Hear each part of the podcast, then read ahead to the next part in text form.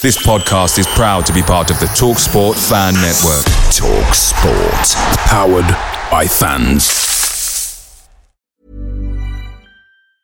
Hey, I'm Ryan Reynolds. Recently, I asked Mint Mobile's legal team if big wireless companies are allowed to raise prices due to inflation. They said yes. And then when I asked if raising prices technically violates those onerous two year contracts, they said, What the f are you talking about, you insane Hollywood ass? F- So to recap, we're cutting the price of Mint Unlimited from $30 a month to just $15 a month. Give it a try at mintmobile.com slash switch. $45 upfront for three months plus taxes and fees. Promo for new customers for limited time. Unlimited more than 40 gigabytes per month. Slows. Full terms at mintmobile.com. The Talksport Fan Network is proudly supported by Delivery, bringing you the food you love. McDelivery brings a top tier lineup of food right to your door. No matter the result, you'll always be winning with McDelivery. Order now on the McDonald's app and you'll get rewards points delivered too. So that ordering today means some tasty rewards for tomorrow. Only via app at participating restaurants. 18 plus rewards registration required. Points only on menu items, delivery fee and terms apply. See mcdonalds.com.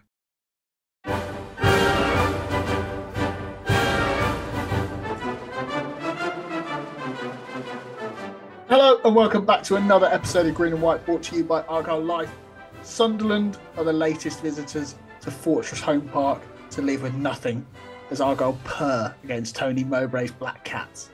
Morgan Whittaker and Finn Azaz both added a million pound each to their asking as their goals are the difference, leaving the Mackems a lot to ponder on the EFL's longest trip home. Joining me tonight is Mr. Karaoke himself, Joe Bell. I hear you celebrated that win well. I certainly partied the night away, yes, and the Swan will forever remember my dancing on the ceiling by Lionel Richie. That is for sure. We'll have to get that in audio format for the uh, the end of season pod. You and John could do a little karaoke off. Uh, talking of John, please don't answer the literal first question I've got for you about Sam's comments. But how's things? By the river where they used to build the boats. That's my that, that would have been that would have been my request for karaoke for for Joe for last night. I'm good. I'm wondering what swan Joe startled with his singing. C- Cyril the Swan, Peter Swan. We don't talk about Peter Swan in these parts, John. And stepping in last minute for top fans trust board member Sam Down is Ben. How's things? Yeah, I'm not sure if my post Ipswich rant was the last time I was on, but definitely in much better spirits than then for sure. It's a shame that no one else gets to see how excited you are, how pleased with yourself you are when you when you nail a good pun in the introduction. It's your little face is beautiful. It's a shame no one gets to see that. I think that might be the first time ever that somebody said my little face is beautiful, so I'm going to take that compliment. And and and when Aaron does eventually nail a good pun, uh, we'll be sure to put it on YouTube. Not long after the final whistle, Sam Down said, and I quote, and I don't often break GDPR, uh, but Sam Down said in the group chat, I don't think we deserve to win on the balance, but that's not because we weren't good. We were good, but Sunderland were utterly spectacular. What do you make of those comments and the, and the game in general? I don't agree with Sam. Uh, I can see where he's coming from.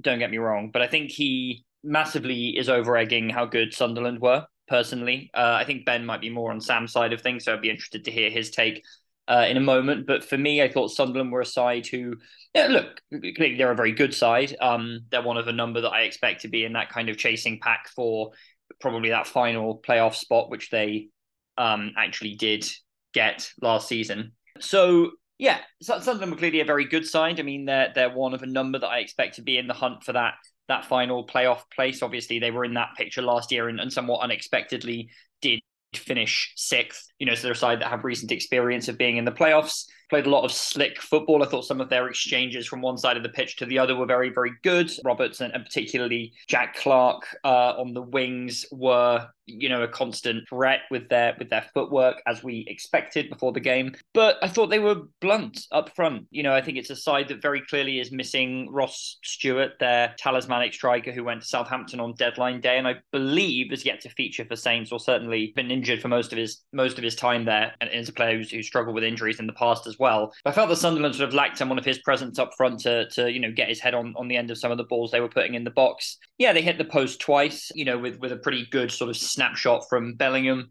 A man on the train home remarked to me yesterday that he felt that if that was on target, we might have blocked it or it might have been saved, which I think is a potential actually a, a, good point. That there were quite a lot of defenders in between him and the goal, uh, and and you know in, in sort of snaking the ball in between their legs. He's, he's hit the post, not the not the back of the net.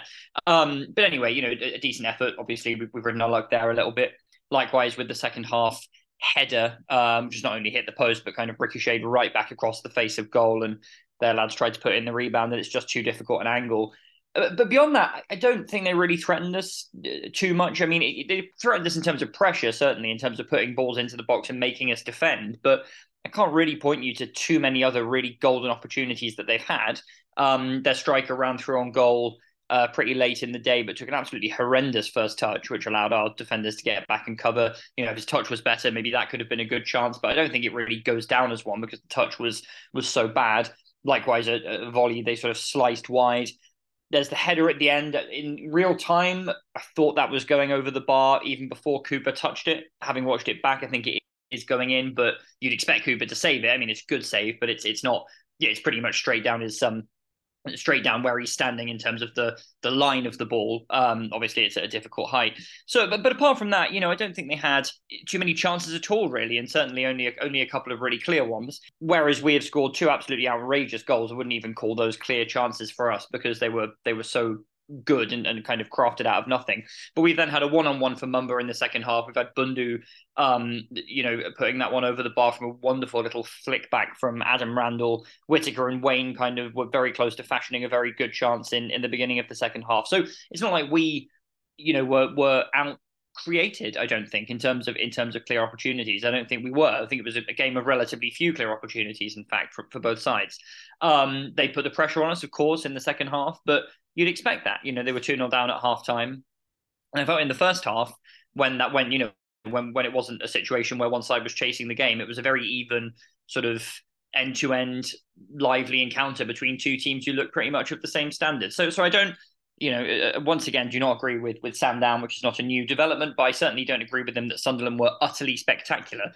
But in the same breath, I think he said that we were very good, and I, and I do agree with with that part of it. Um, you know, I think that Sam and others have bemoaned often uh, on this podcast and elsewhere that we have not looked capable yet in this league of um, SHIT housing a win um, when we're not necessarily playing right at the top of our attacking game, when you know we're not sort of thrashing in three or four goals. Yesterday we proved that we can do it, and we proved we can do it against a side who, again, I expect absolutely to be in the mix at towards the right end of the table. Even if I, I personally, on yesterday's evidence, again for the aforementioned reasons of bluntness up front, don't necessarily expect them to break the top six again this season. But they're certainly, I think they'll certainly be in that conversation uh, until pretty deep in the season. So yeah, it's, it's absolutely it's monumentally pleasing for me for us to show that we were able to do a kind of bloody nose, backs to the wall, everyone throwing themselves in the way of things performance that ultimately gave us the platform with two unbelievable moments of quality. One, the the strike from Whittaker, obviously as, as a kind of solo thing. The second, the the interchange between Houghton, Cundle, and, and Azaz before Azaz finished very coolly, as is his uh, as is his style. Um, so so yeah, I think I thought it was an immensely pleasing performance from our point of view, and and and so you know, I guess given that I agree with Sam's the, the, part of Sam's equation, which is that we were very good, and disagreeing with the part where he said Sunderland were utterly spectacular, I have to disagree with him not saying that we deserve to win. Um, you know, would would a draw have been a fair result from the game? I don't think we, could have had too many complaints if it had ended all square, but you know, I don't think they deserved to win it, and I felt that we in the end were because of the you know the the body bodies on the line defending we did. I felt we were pretty good value in the end. Yeah, Joe, if you if you haven't used up all the air in your lungs from last night, anything you want to add on this one that John hasn't covered? I somewhat disagree with a couple of things John was saying. I, I thought at times yesterday when we were good, we were we were excellent. Whether or not it was a complete performance from us, I I question because there were times where I just felt we were we were kicking a boomerang essentially. Um, we didn't really, for large parts of the game, we didn't really have an outlet to to get us upfield. Um, but that said, that all that being said, I do agree with what he said that for all of Sunderland's good play, and there was some brilliant play from Sunderland, there was also a a bluntness to them that they just didn't have anyone to put the ball in the back of the net, and that was the real difference. You know, um, we had two moments of real quality in the first half. The the Whittaker strike is is sublime, and um, I don't quite know why teams are still allowing him to cut in on his left foot. Um, I thought it was naive of Ipswich to allow it to happen, given what happened to them last season down at home park. Joe, just to butt in, do you have you played on any of the recent versions of FIFA or whatever that's called these days, where you get the sometimes when you get in a shooting position, the game kind of does this weird slowing down thing. And it's like in slow motion, the player's going to absolutely smash it. And normally it ends up in the back of the net because I don't really understand what the feature is, to be completely blunt. But like when Whittaker opened up that yard of space, it was just like this is that in real life. Like he's just found that yard of space they've been denying him up to that point, and he's going to wind his foot back, and he's going to absolutely um the word Lewis Gibson said about it on the post match interview, which I won't repeat uh in in yeah, by company. I, I totally I totally agree. I think um there was an there was an air of inevitability about it that when he when he pulled his leg back to strike the ball, there was only one place that that was ending up, and that was in the back of the net there's that bit of quality, then I mean the second goal is is magnificent. The touch from Houghton, the the pass from Cundle, the finish from Azaz, and that that was the difference. There's no point in dressing it up. The the two bits of real quality in that first half ultimately told the tale. And what did surprise me about the whole game, the way we bossed the midfield. I thought the middle of the park totally belonged to Argyle all afternoon, even for Sunderland's dominance. I thought they very rarely won a midfield battle for me. I thought the three in midfield were excellent all afternoon. I know I may well be answering some of Aaron's questions that he's going to be asking in a minute, as we always do on this pod. But all in all, I think it would probably rank as one of our biggest results. Take into the fact, as John says, Sunderland were there or thereabouts last season, didn't quite have enough to get over the line. It's going to be the same again this year when you look at it and you see how far the football clubs come and the, where we are now, this is one of our our biggest results for a number of years. Um, and to do it at home in front of a full house um, is is a really a really big thing. And straight off the bat after the international break, we've got a, a tricky what is it nine games in 33 days or something wasn't it before kickoff so um one down, eight to go. Bring on Coventry. Yeah, I don't know if there's anything huge that you want to add, Ben. I mean, we've already got quite a long pod already, but I think it's worth giving Sunderland their flowers in the sense that you know the, the teams we've played at home park, only Southampton and Blackburn, I feel, have sort of um, controlled the ball in a way that Sunderland did, and yet Sunderland produced more shots than they did um, and limited us to fewer shots than both that they did. And they also restricted us to the lowest pass accuracy we've had all season, home or e- even away. Um, and I think that's where they deserve their credit. It wasn't necessarily, you know, they couldn't finish. They'd still be shooting now and wouldn't have scored if the game had continued. Um, their finishing was was atrocious. But in terms of, you know, I've not seen us harried that way. They, you know, uh, Joe's just described. We, we did really well in the midfield. Um, and we can talk. I'll talk later about sort of like the, the transitions, the, the formational transitions that I think were incredibly clever and complex. Both the manager and the players sort of executed really well. But when it got to certain points, they they cut it off very well, and that you know that's why that pass accuracy is down. They sort of let us have it at times in dangerous areas, and then you know they were very well drilled in that. And if they could finish, you know the the that header that hit the post, there's lots of space that's going in. I agree with John that the the Jobe Bellingham one I think if it's the other side of the post, Cooper's got it well covered. But that one, there was tons of space. And the same with Elshish's um, volley just a little bit later, go into that same top right hand corner. There was plenty of space if that had been the other side. Both either of those goes in, I think you're talking about a different game, and you couldn't debate it at that point that they they would have deserved that goal. Um, and and the difference was, as has been said, we didn't have any silly mistakes that that cost us. And you know, we can go into individual praise later, I'm sure. But um, I think if you look at the, the stats, Sunderland really, you know, they were our best opposition in a number of areas. Um, and if they'd had a, a, finisher, or even if the guys who had the opportunities, you know, they had 24 shots. Um, if they'd uh, they had they produced sort of like 1.7 xg, but their on target xg was 0.93. You know, that sort of tells you how badly they were were striking the ball at goal. Um, if if if someone had been able to do a slightly better job. You only need 0.02 XG, I've heard. Woof. I mean, that that shot ex- itself was only zero point zero one. Oh, sorry, 0.01. Up to reckon that taking a shot in that situation where Whittaker did one in a hundred goes in, and and he does that on a regular basis. He, he's he's a freak, um, in a beautiful way. Uh, yeah, so I do think Sunderland do deserve respect. I, as you are probably well aware, I put out a rather tongue in cheek tweet that Sunderland were the best team we've seen down at home park, and uh, they'll do very well this season and all the best. So it was quite cathartic. Um, but I did genuinely mean it. You know, I, I really did think they were impressive. Um, and if they can get that striker in January or get one that they've got firing, then they really will be a force. Yeah, Is a couple of. Oh, go on.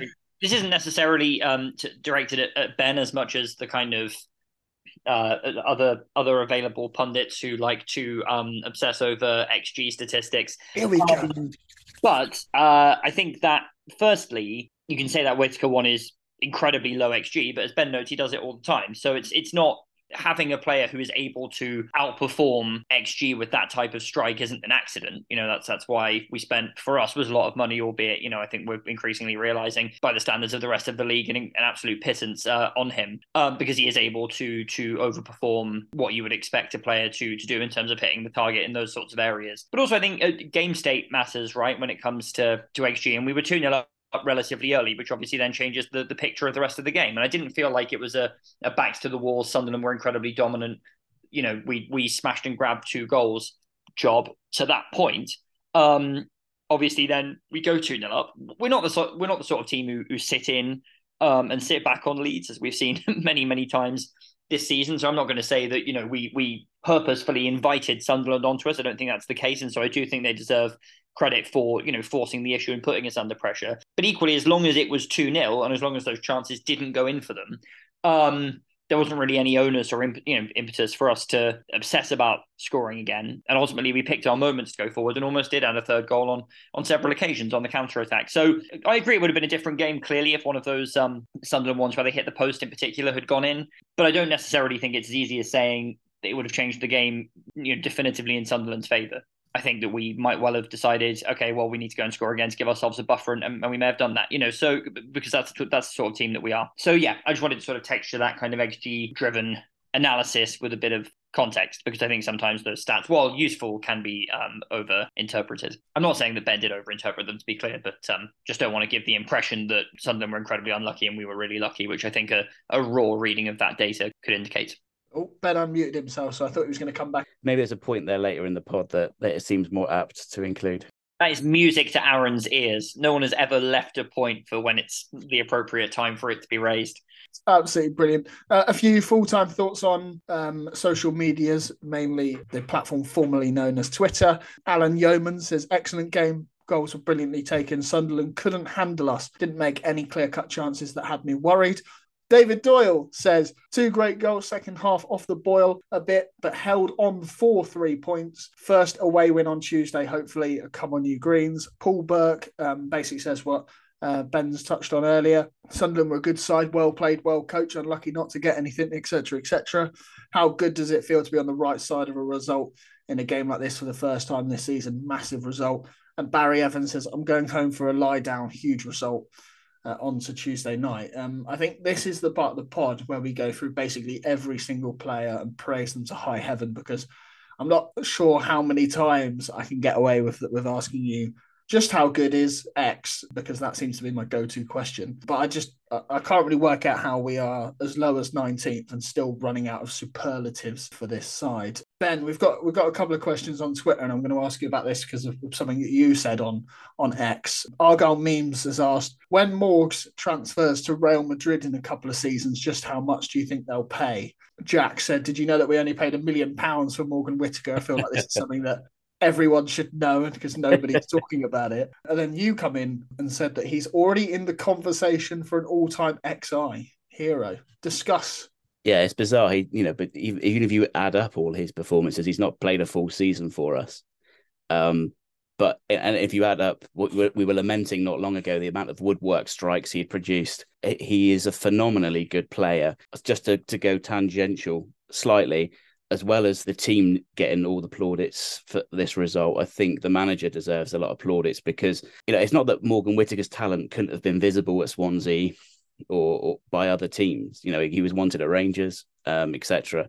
But the manager's provided a place where he can flourish, feel wanted, as as you know, as he said quite publicly, is, is important to him and the family, um, and perform. And, and the manager and the team have done that. They've taken a bunch of players, and it's easy for us to say, you know, we've got Morgan Whittaker for a million, we've got Gibson on a free. These guys are absolute steals, but you know, the, the manager has to get that out of them, uh, give them the confidence, uh, and use them in a way that that fits their game well. You know, because there's lots of good players stumble and at, at good teams, at top teams, um, because they've not been nurtured or or coached uh, in a positive way. So you know, flowers for for Shuey and the team for for getting what they do out of Morgan Whittaker. But the ability, of course, is all his own. Um, and I'm sure he works incredibly hard.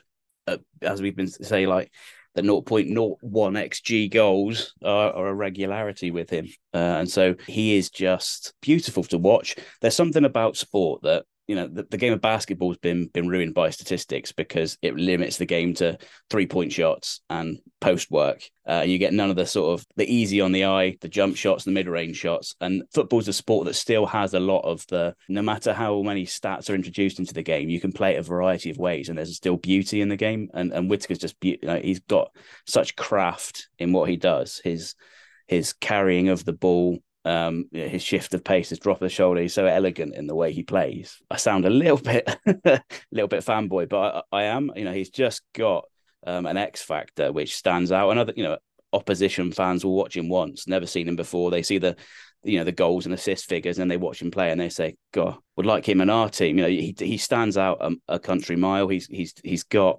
such raw talent married with I think now developed a you know a real understanding of his role in the team. The whole front five, six have they sort of those relationships have developed in this first was it third of the season. We, we saw the way you know with that, the, the, the goal for Azaz's goal, you know from Houghton to Cundle to Azaz, you know just the way they the whole team plays, and that really allows Whittaker to uh, sometimes even you know ghost in and out of games and then do something like that and just I think every team if you're going to survive in the championship needs at least one player like that who can produce something out of nothing. And he's one of the very best in the league. You know, no matter how he, uh, you know, what sort of stats metrics you look at attacking wise, he he is as valuable as virtually anybody in the league. People like Rutter, he's sort of above in in many metrics. Who cost 30 odd million. Can't speak highly enough of him. And he he genuinely is my second favourite player.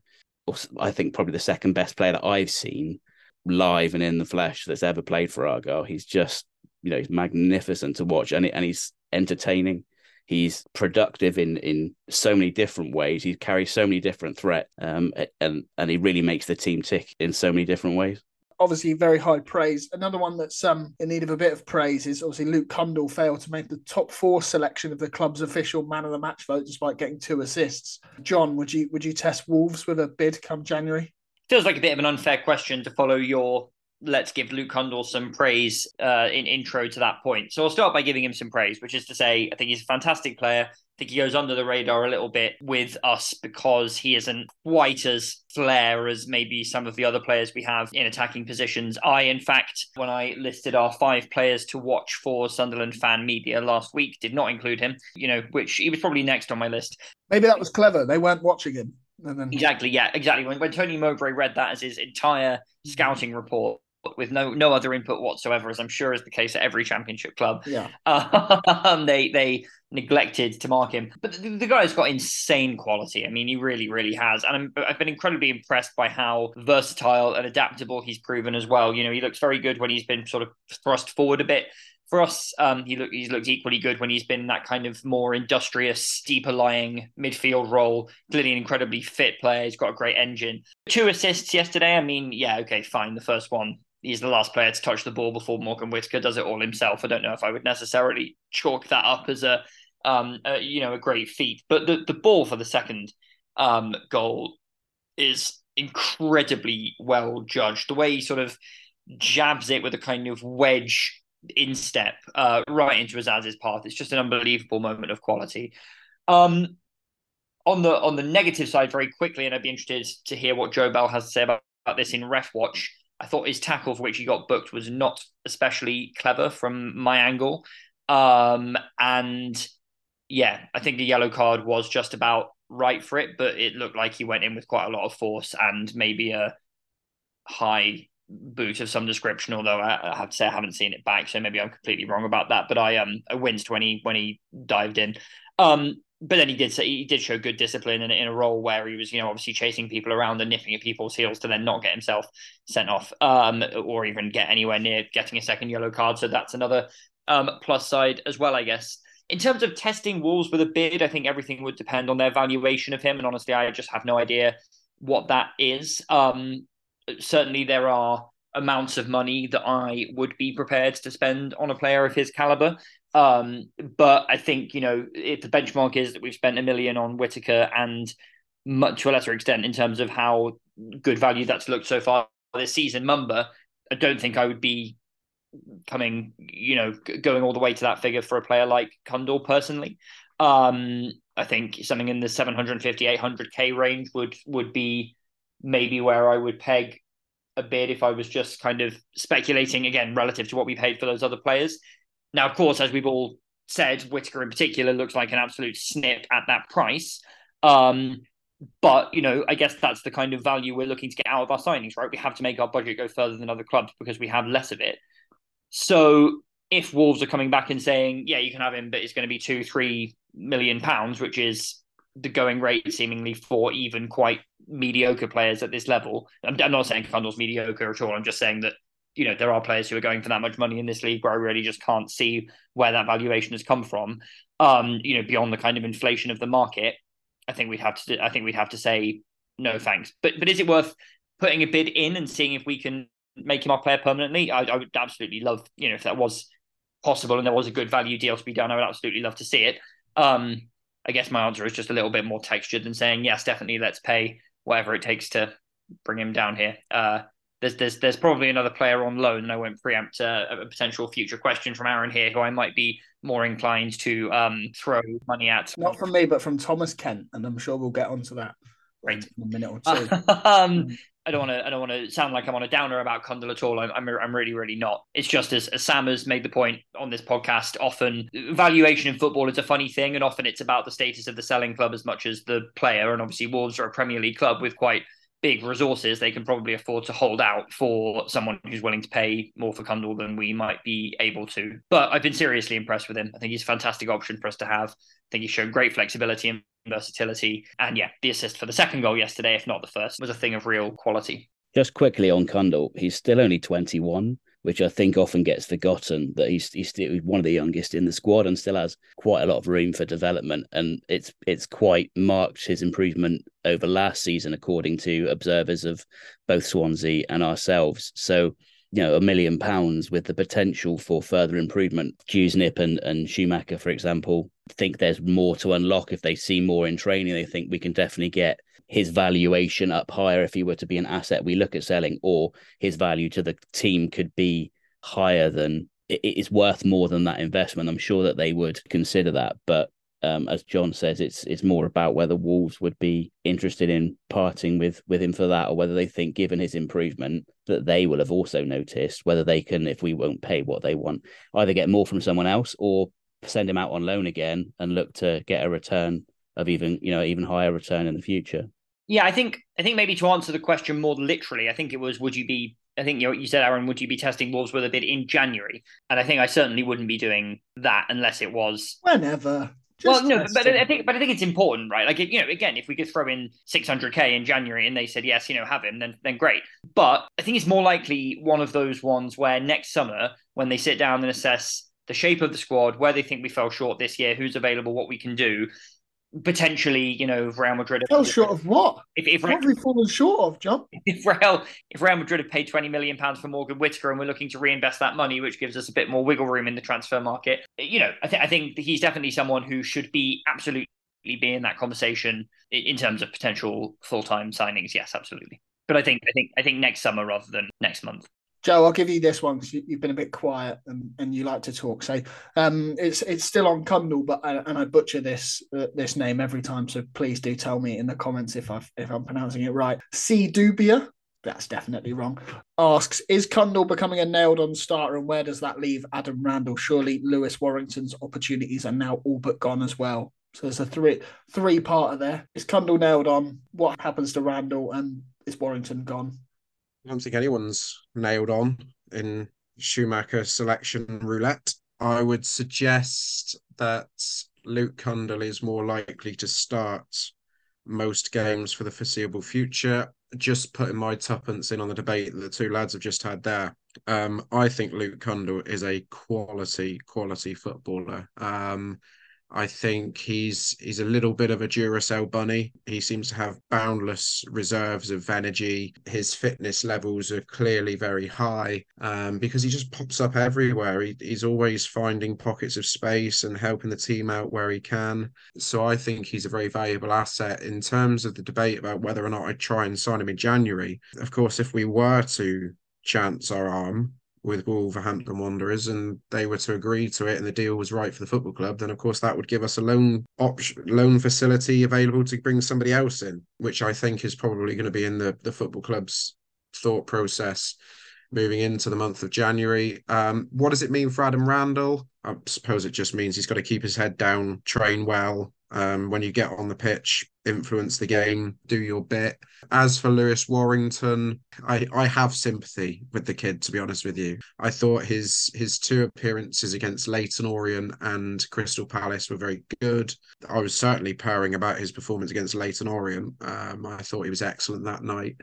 Unfortunately for him, Houghton's having an unbelievable season Cundle's playing very well. Randall, we know, is very reliable. Azaz is heard about Azaz enough in recent weeks. So um, opportunities look limited. Um, Touchwood, obviously, there's no injury issues and what have you between now and, and January. But I would, I think it would just make so much sense that the loan is ended for not just our sake, so we can get another loan player in, but I also think for the kids' sake as well, because although it's a good experience being around a championship dressing room and things, he is of an age where senior men's football is important to him at this point for his career development. And I do think for him, it might be more beneficial to you know, maybe another championship club would take a chance with him. Um, but certainly, I think he's got more than enough quality to to be in and around a, a top six League One side um, on loan for the second half of the season. So,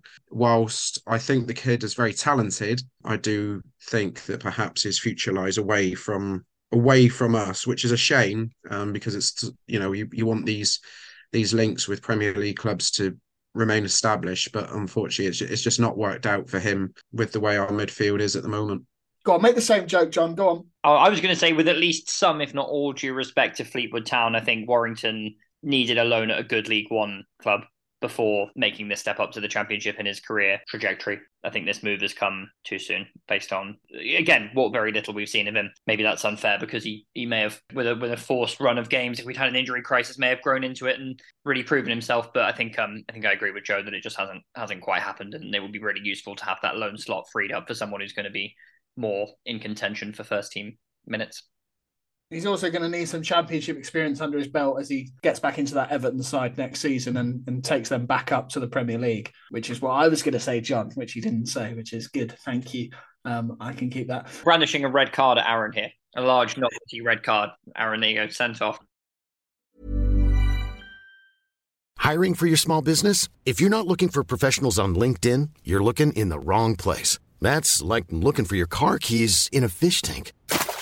LinkedIn helps you hire professionals you can't find anywhere else, even those who aren't actively searching for a new job but might be open to the perfect role. In a given month, over 70% of LinkedIn users don't even visit other leading job sites. So start looking in the right place. With LinkedIn, you can hire professionals like a professional. Post your free job on linkedin.com slash people today.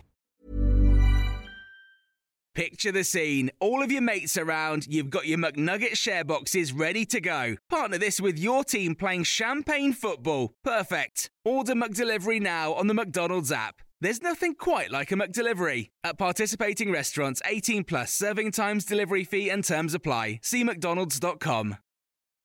John, you were full of praise for Mr. Jordan Houghton in the group chat last night, claiming, seriously, what the actual fuck has happened to Houghton? He's gone from bang fucking out League One player to dynamite in the championship. Again, I don't usually break GDPR, but I'm doing it. Well, I will retroactively give you my consent. Um, yeah, I feel like I've sort of made this point somewhat more diplomatically on this podcast uh, almost every week that I've been on since the start of the season. Um, so, given that this now has a happy ending, or at least at this point, I may as well just go sort of more full on with it and say that I really wasn't a huge fan of Jordan Houghton um, up until this season. And I did kind of groan a little bit when I understood that we were um, really keen on tying him down to a new contract at this level. Um, you know, not to disrespect what the bloke has done for us uh, over the last couple of seasons. Um, and clearly, uh, he has. Um, you know, has had some very good performances for us in the past. But I think he's also had some wobbly games. I think he's also gone missing sometimes. And I had severe doubts that he would be able to step up to this level. But as I think I've also said on this pod, I do recall saying over the summer, based on that one performance at Chelsea in the FA Cup when he was sublime, um, playing against a much higher caliber of player, I did say, I just wonder, is there a chance it, he gets into this league, is surrounded by more technical ball playing players, and he is able to raise his game in that kind of environment, as opposed to in League One where you watch the ball sail over your head a lot, you get kicked a lot. It's just a you know, with with due respect to League One, which I think is a great competition. Obviously, it's not the same level of technical quality that you find in the Championship. Um, and and again, I, would be lying if I said that I I sort of predicted that that would be the case, but it was just sort of a, a lingering question in my head that it could be and it has been and it has been the case absolutely. I mean as you read out from my very insightful uh, not at all several pints in comments in the group chat yesterday he has been unbelievable this season. He really has. And I put I did include him in my five players to watch uh, list for the Sunderland fan media that I compiled last week, just because I feel he's a player who goes under the radar of kind of away fans and championship pundits because he's not banging in 25 yard screamers because he's not taking everyone on and skilling past them.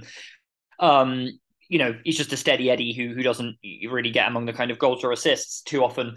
Um, but I thought yesterday both sides of his game were fantastic, and it was just a a real encapsulation of how dynamite he has become at this level. Um, the touchdown for Cundle to then assist Azaz for the second goal is a sublime piece of um, attacking play. And what I thought was great about it as well is that Houghton was ahead of Cundle when that ball was lofted forward. I mean, that's a pretty much a sort of hit and hope ball forward from Gibson, right? I don't think it's a particularly kind of measured, like precise pass out. It's a clearance.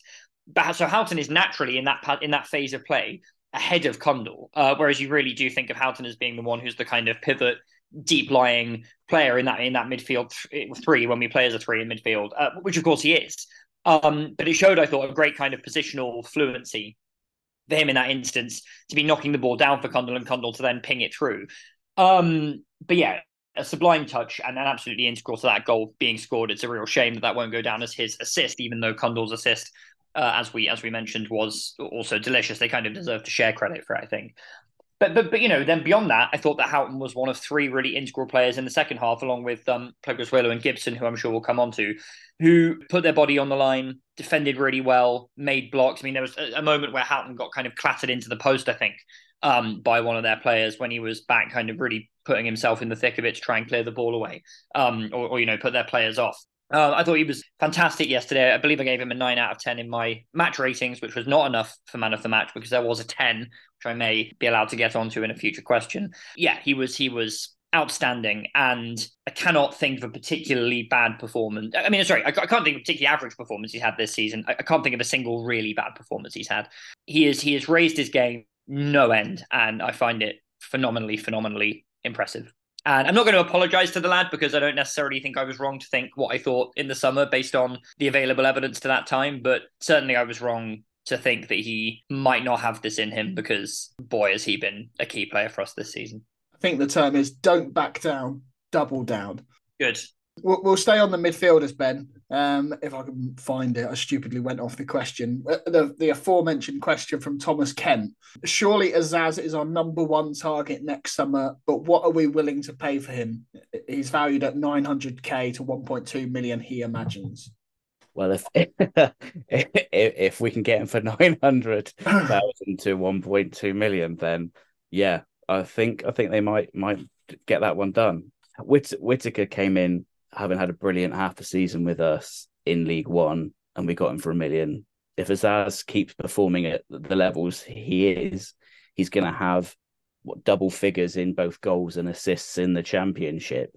Probably be getting in, in the Ireland team or at least the Ireland squad, I imagine, by the end of the season if he carries on in that vein. So the idea of getting him for a million quid is is lovely, but I don't think realistic. Maybe we can convince him to sort of dip in form at the end of the season if we're not, if we're comfortable above survival, and then we can uh, knock a few hundred thousand off. But yeah, I, I do think he's going to be a, a, another one who I think came back.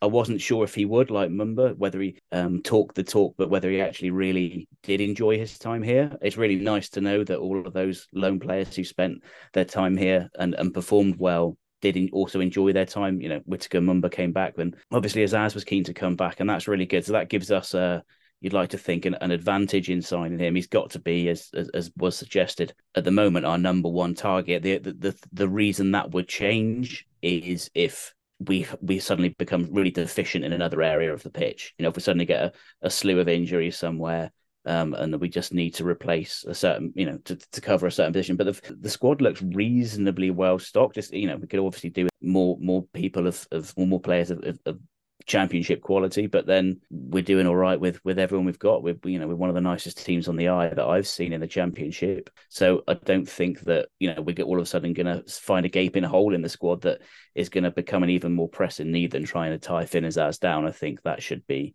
priority number one in the summer.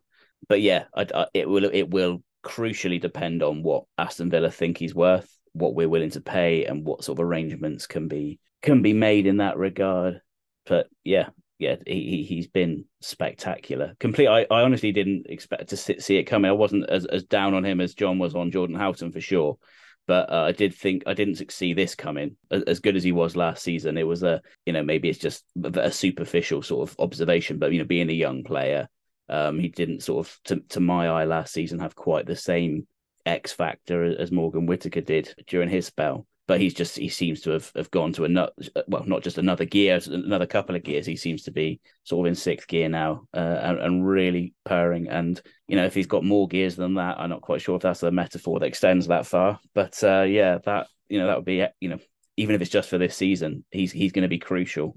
I was up on Finn Azaz, uh, even if I was down on Houghton, and I did see this coming, so I will take a brief victory lap. um, which, which, will only be to say that I, I think Azaz is the fact that Ben had the observation he did about Azaz last season, I think is almost entirely down to the injury that he had at a really bad time. But I was saying, as I was saying to Dan Ellard uh, last night, at the time Azaz got that injury in his previous couple of games, he'd run the game against MK Dons and he scored an unbelievable goal at Bristol Rovers. And for me, I believe I even said it on this pod, aside from Barry Bannan looking like the best outfield player in League One, and I have no reason to think that he wouldn't have continued to go from strength to strength if that that cruel injury hadn't happened. And obviously, when he came back at the end of the season, he's still kind of feeling his way back in a little bit. But I, I am not at all surprised by like how good he's been for us this season. I mean, the guy oozes class, and I would go as far as to say that he is the only one of our players right now this second who I am very confident they will have a good long Premier League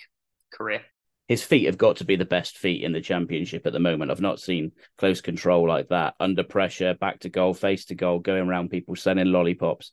Like you say, that's the sort of difference that makes that gives someone a, a Premier League career or a career at the top level, as opposed to you know it's just just different level. Like I think I think Whittaker could go on to have that type of career. Absolutely, he's got the raw talent, no question about that. I also think with Whittaker though that there are quite a lot of players who play in that sort of position. I think there's there's or, or who are sort of have similar kind of attributes. I think there's probably more likely competition for places for someone like that in the Premier League. And I also think he's someone if you can if you can work out regularly how to kind of shut him down at higher level, have you know to this point in his career, I would have question marks as to as to whether or not he would necessarily sort of be able to work his way around that. He might again, he might well be able to. Azaz, I think I've seen enough even to this point to say that he just has this kind of X factor, unexpected quality where whatever sort of situation he's in, he manages to kind of come out with the ball still at his feet. And I, and I think he just kind of gives something to us that, while maybe not as kind of explosive as Whittaker, is as good in a kind of more subtle the way he sort of beguiles. I mean, the guy the guy plays with an unbelievable maturity. I've never seen a player his age play with so much maturity. Um, he plays like a sort of 38 year old veteran, but in the body of a, a you know a 21 year old or whatever he is, right? I mean, it's it's it's magic, frankly, uh, and I think he will be a player a lot of people will talk about and remember for a long time to come. Um, talking about players that people were going to remember for a long time, Joe. I won't I won't bring up your earlier comments about Lewis Gibson because I feel like John wants to talk about him. But I asked for people's man of the matches on on Twitter, and a lot of names came back. Two of them were with a defensive centre back pairing in, in Pleguezuelo and Gibson. I'm aware that we've spent nearly the whole pod time just praising everyone, but I feel like we should give Pleggy and Gibson their their praise when they when they deserve it. Uh, like I said, I feel like John wants to cover Gibson, so do you want to cover Pleggy? Um, yeah, okay. I've I've said my piece on Gibson, and at the moment, I'm yet to see how I'm going to be left with egg on my face. But he's a long time to go in his Argyle career. I understand that. Pleggy, right? So, Joe, can I reframe the question a little bit? Um, following Sam Down's remarks about Pleguezuelo not being good enough for this level, how would you say that those remarks have aged? Um, I think you're trying to get me to incriminate our good friend and colleague, Mr. Down, John. Look, I, I sounded off a warning about Pleguezuelo. Um, I think it was after the Leyton Orient Cup game where I said that people, I thought there was a bit of an overreaction to his performance that night. That people just need to be a little bit more calm in their in their judgment on on somebody after one performance. Of course, after three games, I've come out with a statement that Lewis Gibson's the best centre back I've ever seen play for Argyle. So um, perhaps I'm not best placed to come out with a comment like that. But I thought he I thought he got better as the game went on yesterday. I thought early doors um, he gave the ball away one time, which was glaringly awful, um, where he, he essentially just passed it out of play. And he likes to get forward Pleggy with the ball at his feet. Um, what one thing that was noticeable yesterday is he was wherever Job Bellingham was from our box to the halfway line, Pleggy was. He was practically wearing the same pair of shorts and shirt as Bellingham. It was very evident. He just wanted an autograph. May, maybe he did. Um, maybe he wanted one of Jude's Real Madrid shirts, but you know, we'll get one was, of those was, off Morgan next January. May, next summer. Maybe he will. Maybe he will. Um, but it was obvious what his task was. His job was to to mark Bellingham out of the game. Um, and actually, to be fair, I think across the pitch yesterday, the the man to man battles that were in place, I think we did pretty well with them. I actually thought, um, although we haven't touched on it yet, um, I thought Joe Edwards did a pretty fair job with Jack Clarke. Um, I don't. I know Clarke second half as the game went on Edwards or Clarke was coming in a little bit more from that that side of the pitch, but I think Edwards did a pretty good job um, of dealing with Jack Clarke. But Plague was like, look, he gets better as the game goes on. I think um, I predicted that he would start yesterday. I thought it was perhaps time for a change at the back there. Um, there's been a couple of games there where Scarr had just made there was the the moment at Ipswich that was given the penalty away against Middlesbrough, you know, perhaps it was just time to to tweak things up a little bit. Um, and look, you can't knock either their performance yesterday. I good friend and EFL genius that is Gab Sutton messaged me this morning asking me what I thought of Gibson's performance yesterday, and you know, I said it was just typically um typically Lewis Gibson. He's you know he I think he won every aerial battle. Um, and Pleggy wins his fair share of aerial battles as well. And but the key thing for him is just how good he is with the ball at his feet. Um, so it was a good performance. Um, I'm not going to make any rash comments about Pleggy like I did Gibson. Um, I do some, but I do somewhat feel I'm becoming a bit more vindicated with my praise of Gibson. Um, and I hope now, as at the moment, I think the bandwagon is empty, bar me behind the wheel and I'm hoping that John Alsop is about to present a golden ticket to join me on the Lewis Gibson bandwagon. Uh, so I don't know if I'm yet where you are. Come on, John. There's plenty of room, and we're going to paradise. Come on. I was going to say I don't know if I think Gibson is the best champion, uh, the best defender I've ever seen playing for Plymouth Argyle. Um, but I will say yesterday was the best performance by a centre back uh, in the championship that I have ever seen for Plymouth Argyle. Uh, granted, you know, I was uh, in my. That's, that's good enough for me. Welcome to the club. Thank you. re- relatively. I've got a silver ticket. There we go. Maybe not a golden one. Um, uh, uh, yeah. Granted that I was sort of 13 or 14 when I was going to games when we were last in the championship. In fact, maybe even younger. Um, I'm not saying I have a perfect memory of all of our other championship games from from times past, but I thought Gibson was outstanding yesterday. As I intimated earlier, I gave him a 10 out of 10 in my match ratings, which is a fairly rare occurrence for me. I certainly don't like to liberally throw that number around, although I do sometimes award it at all, which is which you know some people don't. I think I may have given a couple out against Norwich earlier in the season for the attacking players, but yeah, it's pretty. It's a pretty rare personal accolade. I thought he was well well um, worthy of that yesterday. I think for a 10 for me you have to do your job on the field absolutely flawlessly for starters and then you have to kind of add, go, go above and beyond that um, with with at least a couple of moments of standout, you know, real game changing quality. And not only was he flawless, but he just seemed to get in the way of everything. There were a couple of blocks that were unbelievable, a couple of headers away under pressure that were unbelievable. He was like one man wall. You know, they really could not get past him. I, I also thought I, have been less kind of down on on Pleguezuelo than than Sam and others have been in general, but I also thought he was excellent yesterday. But Gibson was just a tower of strength there at the back. It was a phenomenal centre half performance. Yeah, a clear man of the match for me. And the only other thing I'll say about him, I was reflecting on this last night.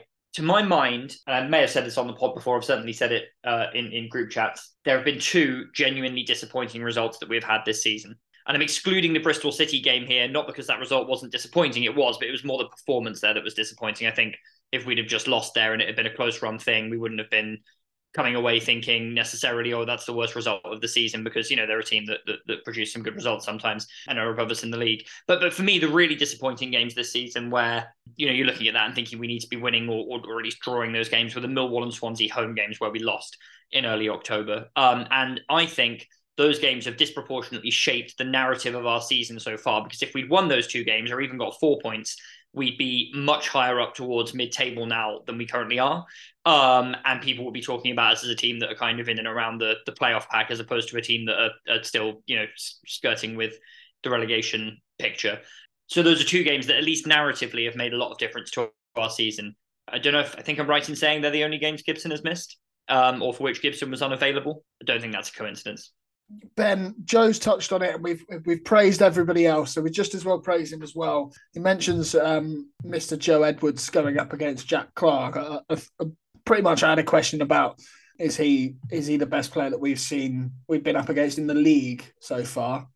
Before I get shouts of Eze in the comments, you know how, how well did Edwards do against uh, Mr. Clarke?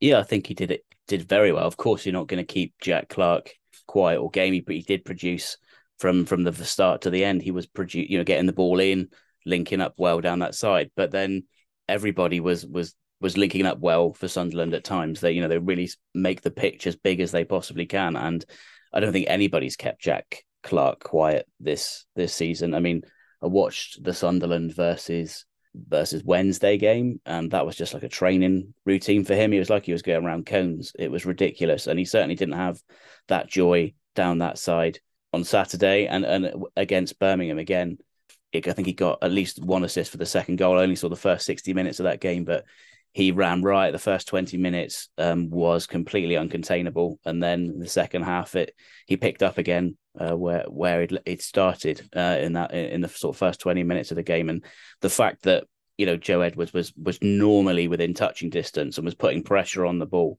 is to his credit because Jack Clarke's made much more experienced and much more sort of well known names look stupid this season. Uh, I think he did did really well. I think that was his job. Sort of, it was a really interesting kind of. I, am not going to go off topic yet. I'd like, um, okay, talking about the, the tactics and the and the formations, but there was it was like a a hybrid system where there were people doing man marking jobs, um, and there were people sort of playing to to to, to zones. Uh, but I think just like Pleguezuelo was asked a task or was tasked rather with looking after Bellingham, I think Joe was in many ways like, look, you just shut that corner off, um, and we'll try and double up on him with you when we can. And I think he did a, a really good job of that. Uh, you know, the fact that he was that Clarke was still productive. I think he produced sort of like eight chances or something if you look at the look at the numbers. But um, a lot of those weren't as as John has has very aptly or not aptly, very accurately stated. They weren't clear cut chances. He's sort of stabbing the ball across goal and, and someone sort of having to meet it and stretch him for it, or he's clipping the cross in under pressure and someone's having to stretch to crane the neck to to get the head on it. So he, was never sort of free to to really pick out a man at his leisure. Um, and and that's I think the best you could expect anyone to do against Jack Clarke in uh, this season. The form he's been in, uh, like you know, he's one of the top probably three or four players this season on form.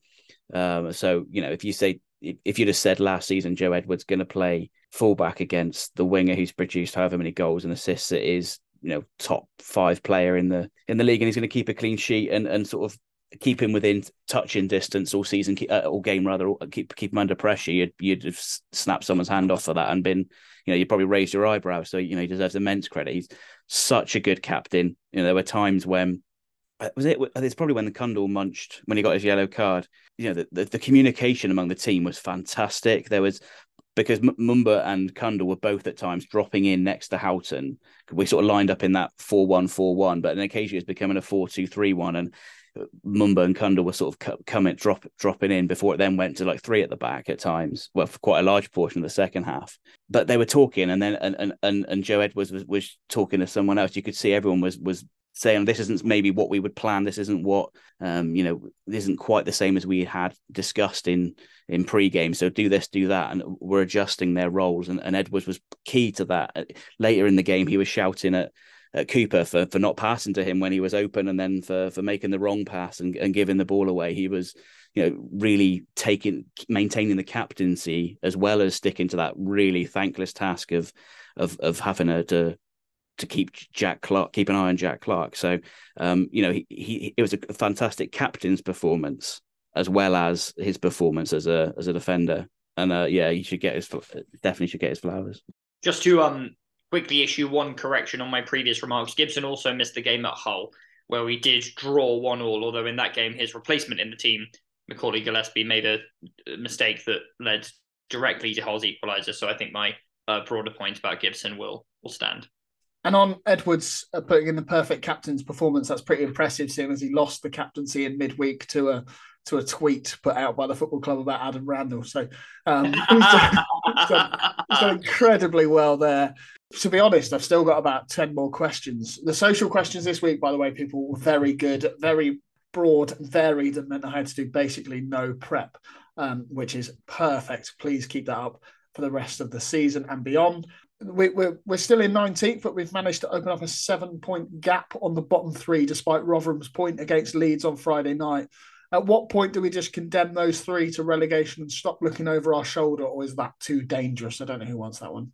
Yeah, I certainly don't think that we should be doing that because this, you know, football in general is unpredictable, and this league is incredibly unpredictable, and, and you know, really anyone can beat anyone, at least in theory. I mean, Sheffield Wednesday haven't really uh, shown that they can beat anyone just yet, uh, bar Rotherham at home, who are the worst team away, and certainly in the league, maybe in the country. But but you know, Sheffield Wednesday, by all accounts, have somewhat improved under their new manager Danny Röhl since the departure of Xisco Munoz. Performances, by all accounts, have been a lot better, um, including apparently for for stretches of the game against us. Uh, and, and obviously yesterday they went to Birmingham and by all accounts put up a really good fight and only lost 2-1 to a pretty late goal. So, you know, I don't want to sort of sit here and condemn Sheffield Wednesday, at least publicly. Sorry to butt in, but the, the fact that Birmingham are now like next to us in the league is absolutely mad. The Wayne oh, yeah. effect is class. Yeah, so I was about to come on to them actually, but but the reason I'm talking about Wednesday is because I think they are the most nailed on team to go down for obvious reasons. And even with them, I wouldn't want to say hundred percent hand on heart they're they're dead and buried. I think the flip side to all of this business about their performances being better is that, including in the game against us, they don't seem to have a lot of quality in both boxes, and they don't look like they know how to win football matches. And think they're arguably just getting so far adrift, even at this stage, that even a, a, pretty good run would not be enough to to keep them up come the end of the season. So, so I think they probably will go down. But, but you know, I, I, really don't think it's it's time to sort of write them off. And then by extension, it's obviously not time to write off either Rotherham or QPR. Um, QPR have apparently been playing a bit better under their new manager too, Marti Cifuentes. I think that the narrative that they've they've had a bounce is a little bit belied by the fact that I believe they've got two points from three games and one goal against Rotherham, Bristol City, and Norwich. Uh, so not the three strongest teams in the league.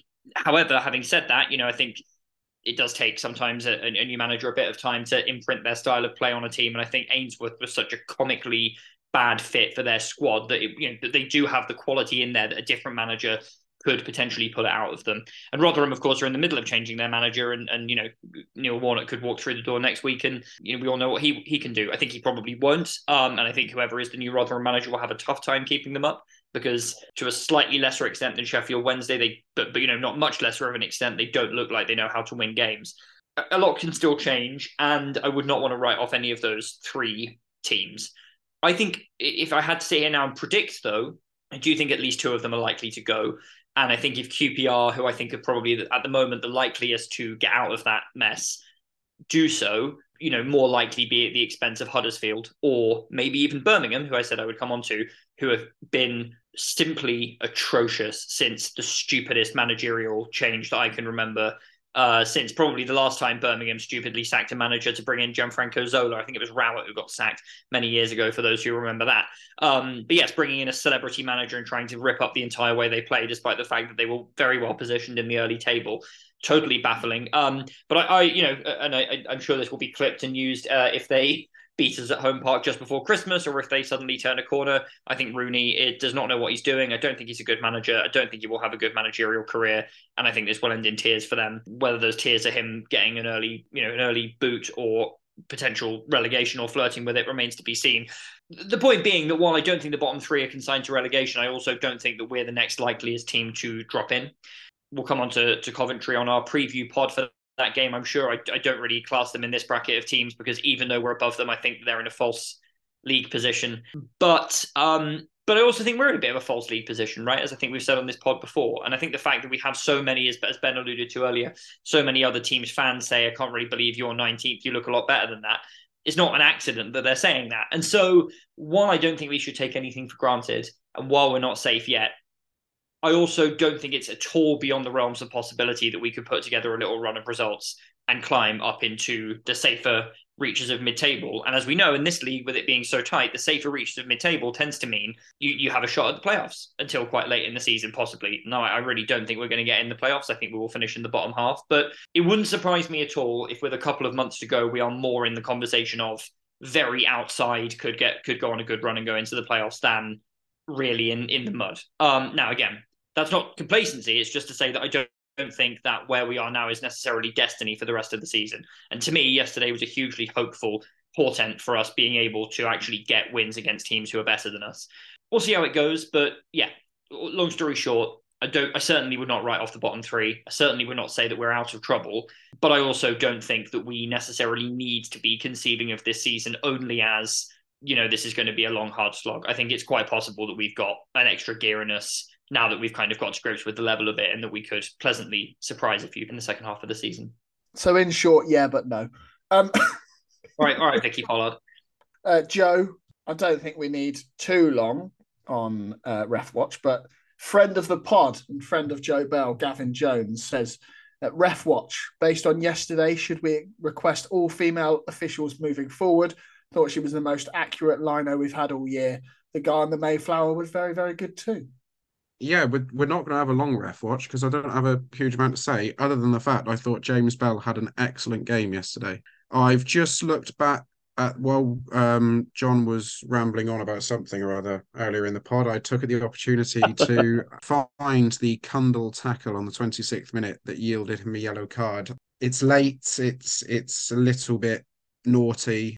I would say yellow card is probably just about right, though. I'd imagine VAR would have a long look at it if we were in a, a higher division um, or playing on the continent. Um, but thankfully, we're not. But yeah, I thought I thought the referee had a, a pretty good game yesterday. I thought he didn't want to get involved too much. What he gave in the first half in favour of Sunderland, he more than made up for. I felt in the second half. I thought some of the free kicks we were getting were incredibly soft. He dealt with a pretty farcical incident with Kesler Hayden and O'Nien fairly well towards the end of the game. I've no idea what that was all about. That was they nearly they nearly killed each other. Sorry, that was what Sam said. After right, okay. It was it was incredibly silly on both parts, um, and and yellow cards and take long hard looks at yourselves were probably what the referee said to them. Um, but yeah, very good game. You could tell that Sean Massielis and Akil Hausen um, are SG1 slash Premier League. Counties, um, please. Linos, you're not getting counties. Um, you can tell that they're SG1 Linos. Um, so yeah, all in all, good game. Um, nice to be praising a referee for once. In the quiz at the end of the season, we might need a predict. Can you guess who? Like type SG1, SG2 referee Joe Bell round. I don't know. I'll work on the wording. Uh, Hang on, we're just going to we're just going to gloss over the fact that Joe Bell has just lavished praise on James Bell.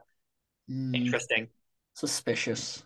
Just, just, oh, I do want to agree with the with Gavin though. The the the two, well, the assistant referees now I would call them linos were conspicuously better than we've had all season and I and I didn't. You know, it was almost like I didn't want it to be so because it feels like you're virtue signaling to say, "Oh, wasn't the BAME linesman and the female linesman so much better than the other guys we've had?" But they really were. It was conspicuous. They, you know, we've had so many linesmen. The ball will go out in front of them, and they'll be like, "Oh, I don't know who's throwing is that," and just you know, not not flagging for free kicks, which are obvious, and basically doing nothing, running up and down the line and looking lost. But they were both really good um, and dealt with a lot of, of like very close, like offsides, um, niggly fouls, um, deflections. I think they got all of them right, and that was really noticeable. It was really nice that that game wasn't spoiled like so many have been by a really stupid or bad decision.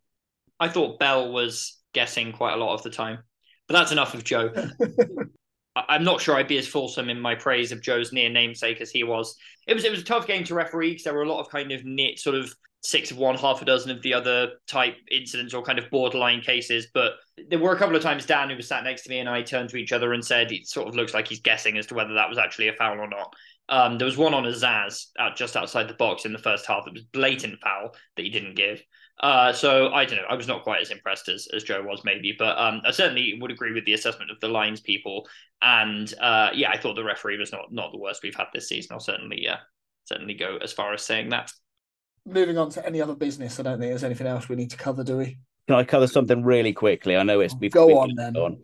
Just the fact that there were people man marking in that game, and we were transitioning between the four one four one, and then at times, depending on where Mumba was playing, Cundle would would drop in, and finally, you know, he was doing an excellent job defensively, the best he's done all season. At times when he was playing further up the pitch, Mumba would drop in. Uh, so you kind of had like the 4 2 3 1 with Mumba coming between the wide left and midfield. And then at times, Kesler Hayden became the left centre back uh, and Mumba kind of became a wing back. There was such, and, and then Kaine Kesler Hayden himself was inverting into midfield when the trigger was right, was so impressive. The tactical awareness that everybody was showing to sort of move move around to the uh, and know when they were to pick up each role against a team that was was, was passing and moving and spreading the ball as well as Sunderland was, I think was very um, very promising for the future. Now that the team's got up to, to speed physically, as, as as the squad themselves have spoken about, the fact that, that mentally they they they were able to do that all game and do it so well was was really impressive to see the the transitions um, when when they were necessary and the, the team knew exactly when when to do it. Shuey himself was rearranging people during the game um, you know, it's just just really top tier coaching and understanding by the squad, and that bodes really well. I think on, on on a related point, by the way, there should also be a mention for Mumba. I know it's a bit tedious to go through the entire squad saying how well they've done, but he's copped a bit of stick as we as we we've done it anyway. See, just as well. He, he's he's copped a lot of stick in recent weeks for not quite living up to the the hype his performances last season or the price tag or whatever uh, including a little bit from myself, although I don't think I've been anywhere near the worst defender in this regard. And I thought he had a really good game yesterday. He should have had a goal to celebrate. You know, he really should have put that one away. And, and obviously, if he had, we'd have, I'm sure, had a, a dedicated section on him earlier in the pod. But what shouldn't go under the radar is he he created that goal, that that chance for himself. It was it, the chance was effectively a one two from inside his own box. You know, he's pinged a delightful little clearance out to Whittaker, which is totally intentional. Um, you know, could have just hacked at that and, and put it out for a throw in or whatever. But no, he's picked out his man and then he's, you know, burst a lung, driving up the entire length of the pitch to, to be on the receiving end of Whittaker's eventual through ball. And in the end, he's just not quite got the finish right. Um, he then had a couple of wonderful little jinking runs down the left hand side that were kind of Huddersfield esque um, particularly the one that set up the chance that eventually fell to Bundu. Just out of absolutely nothing, he's skipped past three or four defenders in attendance and put in a really good cross. I thought that was a performance that was much more like the Mumba we were also excited to see at this level, even if it didn't have a kind of goal or assist uh, next to it. And um, yeah, I felt that he deserves a shout out for that reason. Absolutely, and he ran Roberts off the ball early in the game, sort of put a mark down. He did his defensive job really well. Some a couple, at least two vital um, clearances out of the box. One with his head sort of reading the the the, the last runner. Um, uh, one you know sort of clearing away. I think it was from from a a loose a loose cross that was sort of going going well to, to anybody. But thankfully he was he, he read it and, and was there. So you know he did everything that yesterday really well, every aspect of his job, and he was asked to change basically play three positions at times. Uh, so you know he does sacrifice himself for the team for the functionality of the team being that guy who suffers for being able to do several jobs. And um, and inside his own half as well. There were so many times he got the ball and you're just thinking, get rid of it or don't lose it here because you're going to set up a chance. But he, I can't think of a time when he did lose it. You know, he, he's phenomenally composed on the ball in kind of tight pockets of space, even at his own end of the pitch. So yeah, seconded. Any praise for Matt Butcher whilst we're at it? No. Brendan Galloway, Sunderland legend. Brendan Galloway.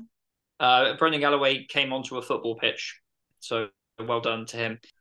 A very, a very small, small note, and it will be a small note, Aaron. I do think we do actually have to say it was, it was good for Galloway to see him back on a football pitch on um, yesterday. He's been incredibly unfortunate, um, not just at Argyle, but with other clubs as well, um, with his injury record. So um, that should give him a significant boost um, mentally and and physically to get back out there. And you know, here's hoping that his injury issues are behind him, and and now he can get a run of games. And and you know, if it's not at Argyle, then he can certainly find himself a, a place where he can go and play his football without being blighted by injury.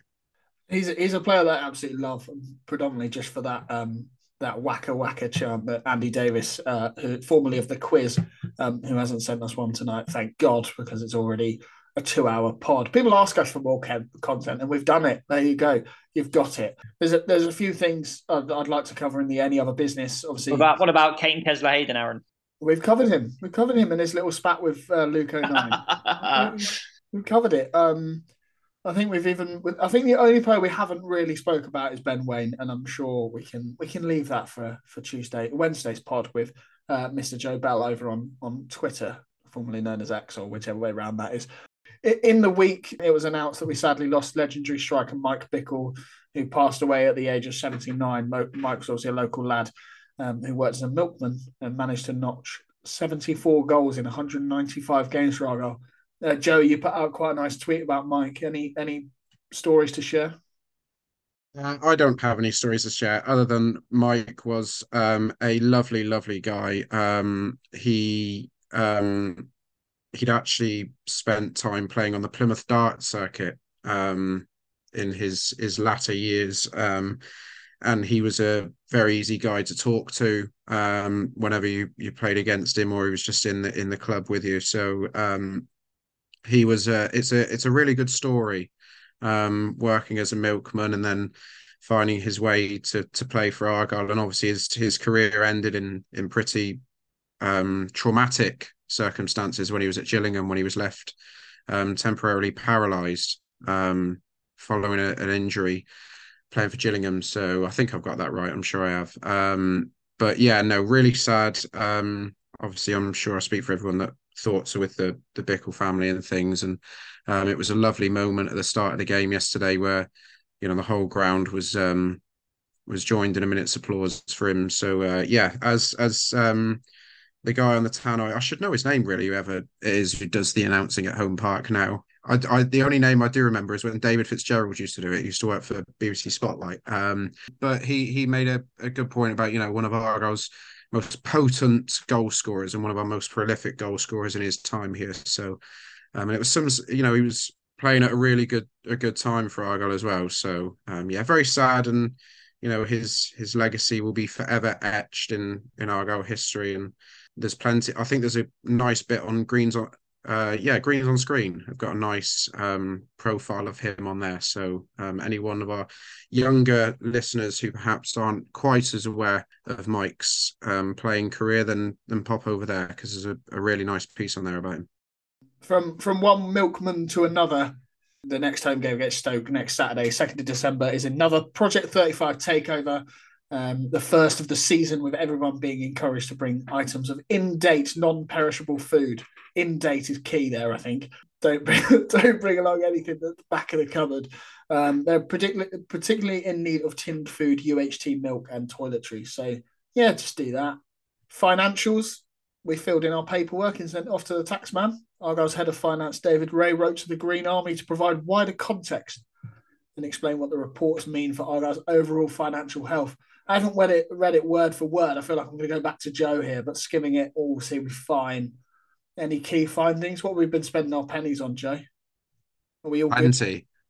Hmm. Yeah, I, th- I think so. I think um, we were sort of braced by Uncle Simon um, the other week when he he told us he revealed that we were going to announce a loss. Um, obviously, I think really in our heart of hearts we all expected there was going to be a, a cost incurred in gaining promotion to the championship. Um, and actually, when you think of everything that's going on at Argo right now, 3.4, 3.5 million, whatever it was, actually isn't in the grand scheme of things a, a bad bad summary. And you're right, David Ray's given a, a full full breakdown of you know where the money's gone, what we made money on, and things. And I, th- I mean, the standout figures are actually positives. You know, 15 million income, a record for the football club, hospitality sales through the roof, superstore um, takings through the roof. You know, it, it's um, although the the key headline and I think the BBC Sport article says Plymouth Argyle make 3.4 million loss and made it out to sound like some great big horrific catastrophe. Um, I think it's it's pretty clear why we made the 3.4 million loss, and in in the long term, um, that 3.4 million loss is going to generate a, a significant profit for the club. So. Um, whilst future accounts are more likely to signify losses just because your cost and your expenditure goes up the the, the more successful you are because you're paying your um, players more money to keep them here and you're signing players on lucrative transfers etc um, i think we can be pretty confident in saying that the team that has been assembled in the boardroom at Argyle are in a far better place to deal with it than the team that were in place last time we were in the championship and things went to their head a little bit. Uh, they started talking about World Cup bids and signing Belgian international strikers, and we're going to do that. We, you know, we're going to change the world, and they got on their soapbox a little bit too soon. Um, I don't think anything like that's ever going to happen under Uncle Simon's leadership. Um, and of course, we all have the chance to go along to Argyle on Thursday night, which I will be doing for the fans forum. I look forward to hearing um, anyone who does have any questions about the. Um, I was going to call it a budget. Then it makes it sound like the chancellor's turned up with a David Ray's turned up with a red box outside the, the boardroom. But um, anyone can go along and quiz him on the finances, and it will be really interesting to to hear what people have to say because I think it's a generally positive set of uh, figures, and um, we've said it a couple of times now that um, I don't think any club does their finances like we do it. You know, David Ray put in an amount immense amount of time clearly doing that report, highlighting everything that the money had been spent on, every bit of income that we generated. So the openness and transparency that the football club has right now is a is a real joy.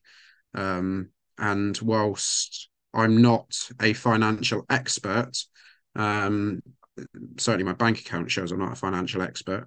Um, I would say that um, he's he's detailed it very well, and we've nothing to worry about because the fruits of our labour will come in a few years' time. So um, it's it's all positive. It's all good. That's the basic summary.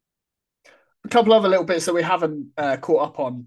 Um, Jamie Lowry's uh, academy side coming back from a 3 1 uh, deficit earlier. Was that today? Was that yesterday? Who cares? When you're listening to this, it definitely wasn't today. So drew 3 all with Swansea um, in some cup or rather, but basically, I've only mentioned it because Swansea of a higher category academy as well. It should be should be mentioned. Joe Bell is all about the categories. Um, and Swans, the Swans in question were still reeling from Joe Bell's karaoke and uh, therefore put in a, a poor performance.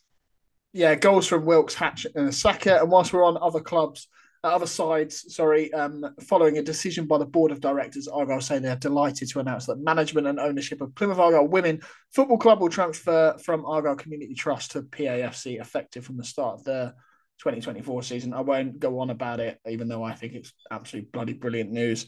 Um, but there's a pod that the the club put out. They put out a pod as well. I didn't know if you know that. Um, go and listen to that. They, they, they talk much more in depth about that. Um, they they followed that up with a 13 0 win against Ilminster. I don't know where Ilminster is, but apparently it's nearby. It's in Somer- Somerset, I think. Oh, Somerset? Well, Dorset, one of those two away, is it? counties. They won 4 2 today as well, so they're through to the, the third round of the Adobe Women's FA Cup. This class. Um, should we call that a night? I thought Michael Cooper had a good game yesterday. We didn't touch on him either. Oh, brilliant. Okay, cool. And what about um Adam Randell? Great cameo. That's the end of another episode of Green and White brought to you by Argyle Life. Before you go, please make sure you drop us a review on whichever podcast platform you are using and make sure you follow us on Twitter at Argyle Life 1886. Cheers.